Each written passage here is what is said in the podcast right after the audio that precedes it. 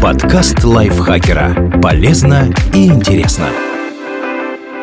Всем привет! Вы слушаете подкаст лайфхакера. Короткие лекции о продуктивности, мотивации, отношениях, здоровье, обо всем, что делает вашу жизнь легче и проще. Меня зовут Михаил Вольных, и сегодня я расскажу вам о пяти странных теориях заговоров, в которые люди продолжают верить.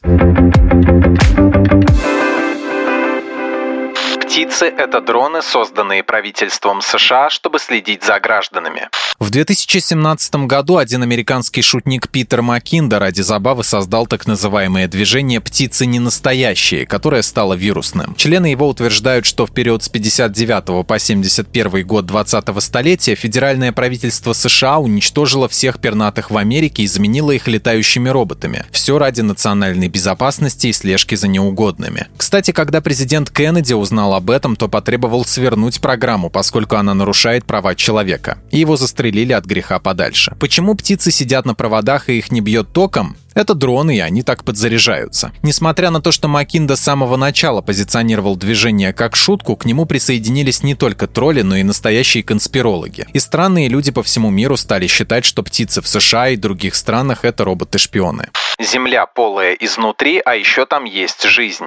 Внутри планеты есть огромная пустота, в которой находятся свои континенты, моря и океаны. Освещается все это великолепие горячим ядром полой Земли, которое, очевидно, не что иное, как очень маленькая звезда. Ходы в подземный мир можно якобы обнаружить в тех местах, где земная кора должна быть тоньше всего, на северном и южном полюсах. Найти в этом мире можно все, что угодно, от сохранившихся там мамонтов и динозавров до баз нацистов, масонов и пришельцев с Нибиру. Идея полой планеты, которую научное сообщество некоторое время вполне серьезно рассматривало, стала основой для романов «Путешествие к центру Земли», «Верно», «Плутония Обручева» и многих других фантастических произведений. Правда, вскоре геологи пришли к выводу, что Земля быть полой не может. Исследования показывают, что она заполнена полужидкой породой в области мантии, поверх которой расположена земная кора. Да и гравитация у такой планеты была бы совсем другой. Кутузов использовал против Наполеона ядерное оружие.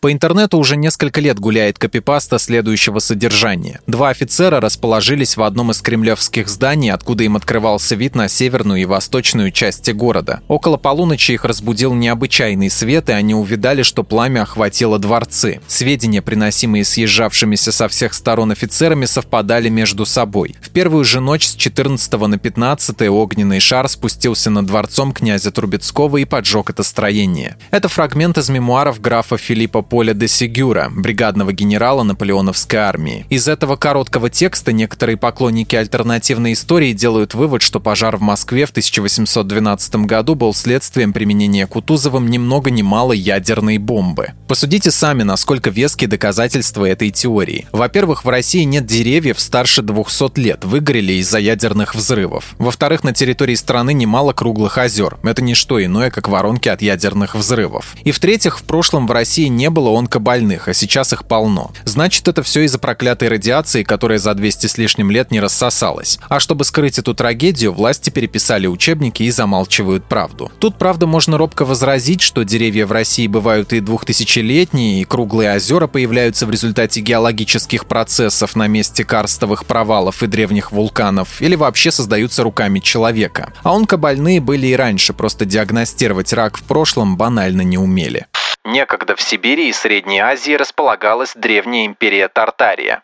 Давным-давно выходцы из Атлантиды и гиперборейцы основали на территории Сибири, Центральной Азии, Дальнего Востока и Индии могучее государство, которое назвали Тартарией. Жили в нем люди со всех краев земли, и ими мудро правили предки современных русских. Неоспоримое подтверждение существования Тартарии можно найти в трудах европейских ученых. Как минимум с 13 века они описывали эту славную страну на своих географических картах. Но позже, примерно с 19 века, о Тартарии забыли, и этот топоним исчез из европейской научной литературы. Естественно, это объясняется коварным желанием стереть историю целой страны из памяти всего мира. На самом деле карты, изображающие так называемую Тартарию, подлинные. Вплоть до 19 века у европейских ученых были весьма ограниченные знания по поводу того, что там творится на территории нынешней Маньчжурии, Сибири и Средней Азии. Поэтому этот регион, не заморачиваясь, называли просто Тартарией, а его жителей – татарами. Когда же эту территорию достаточно изучили, страну на картах разделили и присвоили актуальные топонимы. Что касается атлантов и гиперборейцев, а также рептилоидов и анунаков, в Тартарии, если они там и имелись, то, уходя, заботливо забрали с собой все исторические свидетельства своего существования.